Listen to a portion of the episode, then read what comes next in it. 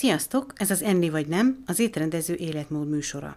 Táplálkozástudományi szakember és táplálkozásterapeuta vagyok, ez pedig a Mikrobiom podcastom Immunválasz epizódja. Hallottad már azt a szólást, hogy az vagy, amit megeszel? Ez most már tudományosan is bebizonyosodott. És hogy miért fontos ez? Mert így a jövőben a táplálkozást betegség megelőzésre és terápiára is fogjuk használni, illetve én már használom is, mint az előbb említettem, táplálkozásterapeuta vagyok.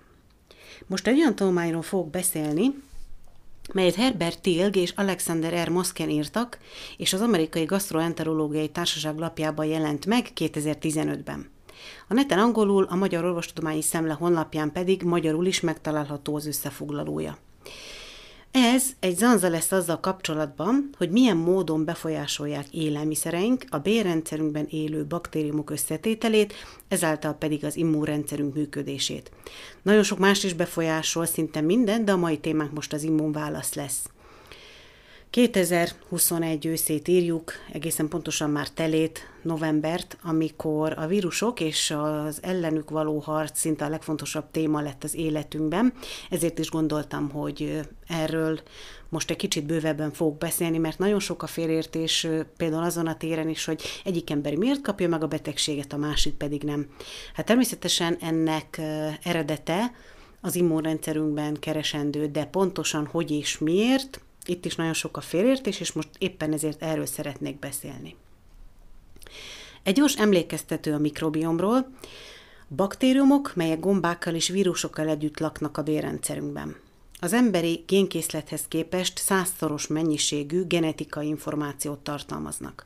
A számuk is óriási, és három fő csoportjuk van, a diverzitásuk, a sokszínűségük pedig szorosan összefügg az egészséggel. Nehéz ezt jó kifejezni, mert egyrészt sokszínűségről van szó, másrészt egy kényes egyensúly megtartásáról a különböző törzsek között. A mikrobiomunkat minden nap, minden pillanatában a mi döntésénk alakítják, azaz az életmódunk és az élelmiszereink. Vannak olyan döntéseink, amelyek hatása rövid távú és reverzibilis, azaz visszafordítható, más döntéseink pedig egész életünkre szólóan változtatják meg a mikrobiomunkat. Az úgynevezett nyugati étrend rosban, zöldségben és gyümölcsben szegény, viszont gazdag. Zsírban, cukorban, állati fehérjében, finomított és mesterséges összetevőkben, valamint alkoholban. Ez a fajta étkezés alapvetően és károsan befolyásolja a mikrobiom összetételét, genetikai jellemzőit és a metabolikus működését. Ez pedig mit okoz? Allergiát, gyulladásos bélbetegségeket, mint például az irritábilis bélszindróm, a szivárgóbél, stb. Aztán a nagy civilizációs betegségeket, mint például elhízás, diabétesz és a különböző degeneratív idegrendszeri betegségek, mint a retteget Alzheimer-kor és a szklerózis multiplex. De apropó elhízás – az intestinális, azaz a bérrendszeri mikrobiom közreműködik az elhízás kialakulásában, mert befolyásolja, milyen hatékonysággal állítunk elő energiát a táplálékból, vagy éppen raktározzuk azt. Ez főleg a Firmicutes törzsnek tudható be. Azért is nagyon veszélyes ennek a nem tudása, mert akinek ilyen problémája van, az hiába próbál lefogyni a legkülönbözőbb módszerekkel, akár gyógyszerekkel is, és ez komoly önértékelés és lelki problémákat okoz, nem beszélve az elhízással kapcsolatos egészségügyi problémákról. És a firmicutes, a mikrobiom annyira bele tud szólni a az elhízásba és az energia előállítás hatékonyságába, hogy ilyen esetekben például nem alkalmazható a kalóriadeficit elve. Tehát nagyon gyakran hiába mondják ezeknek a típusú pácienseknek, hogy majd a kalóriadeficit rajta segíteni fog, mert itt a, az ő általuk eddig ismert fizikai törvényekkel ellentétesen fog működni az energia előállítás és raktározás, és mindenről az intestinális, azaz bérrendszeri mikrobiom tehet. Az előbb említett nyugati étrend több mechanizmus révén is hozzájárul a testszerte előforduló gyulladáshoz, mely a krónikus betegségek alapját képezi. Az egyik legfőbb ezekből a vörös húsban, tojásban és tejben található foszfolipid foszfatilkodilon metabolizmusa során keletkező anyagok hatása. Ezek bontása a bélflórában történik enzimek által, és ezek bomlástermékeket termelnek. Minél magasabb ezen bomlástermékek szintje, annál magasabb a gyulladás is. A gyulladások aztán olyan állapotokat hoznak létre, mint az érelmeszesedés és a kardiovaszkuláris károsodások. Magyarország ugye vezető sajnos a kardiovaszkuláris halálozások tekintetében. Még egy példa az állati fehérjék káros hatásaira. A telített zsírokban, mint például tejzsírok is ilyenek, és az omega-6 telítetlen zsírokban gazdag táplálkozás kiváltja a bérrendszer gyulladásait. Megnöveli a bélfal permeabilitását, azaz a szivárgását, elősegíti a káros E. coli bélfalhoz történő tapadási képességét, így az hosszabban a szervezetben tud maradni. Megváltozik az epe összetétele is, ez pedig visszahat a mikrobiom összetétele és természetesen patogén irányba befolyásolva azt. Egy másik hosszabb anyagban arról is beszélek majd, hogy ezek a károsodások epigenetikusak, azaz az utódainknak is tovább örökíthetőek. A csecsemőkori autoimmun alapú egyes típusú diabétesz nagy valószínűséggel egyébként erre vezethető vissza.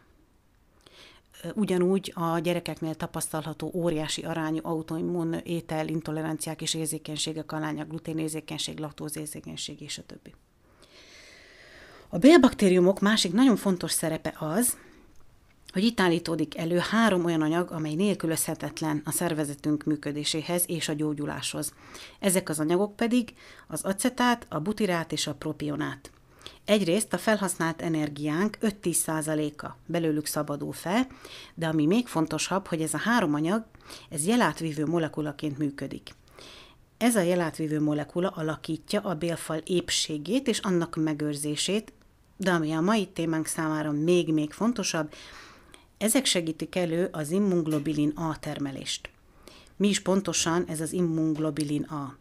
Ez egy vérben keringő létfontosságú fehérje, mely jelentős mértékben felel az immunrendszerünk egyensúlyáért. Legfontosabb feladata pedig a szervezetbe kerülő vírusok, baktériumok, toxinok semlegesítése és eltávolítása. Ezek a molekulák még elősegítik egyébként, ez a három molekula, a szöveti sérülések kiavítását, valamint a gyulladásos citokinek felszabadulását. Az acetát, a butilát és a propionát részt vesz abban a folyamatban is, mely a szisztémás immunrendszer újratermelődését alakítja ki, és segíti a mikrobiomot, hogy a bekerülő fertőzéseket legyőzze. Tehát például, ha egy vírus nem a felső légutakon támad minket, hanem mondjuk a bérrendszeren keresztül, akkor ha nem működik jól a mikrobiomunk, akkor itt sem tudja elpusztítani ezeket a bekerült vírusokat. Ha pedig jól működik, ezáltal a három anyaggal és a hírvívő molekulákkal, akkor sokkal könnyedebben tud minket megszabadítani ezektől a vírusoktól. Tehát ismételjük el ezt még egyszer. A bélbaktériumunk állítják elő azokat a létfontosságú molekulákat és fehérjéket, melyek segítenek a vírusok elleni harcban. Ugyanakkor megakadályozzák az életveszélyes citokinvihart is. A mikrobiomunk állapotát pedig mi magunk alakítjuk minden pillanatban, életmódunkkal és táplálkozásunkkal.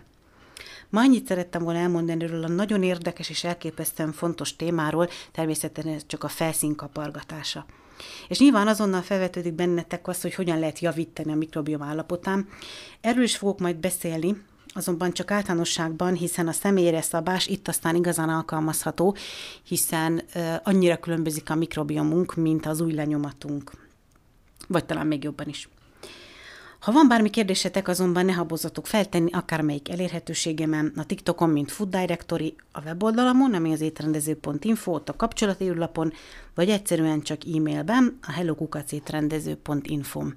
És addig is mindenki vigyázzon a mikrobiomjára. Sziasztok!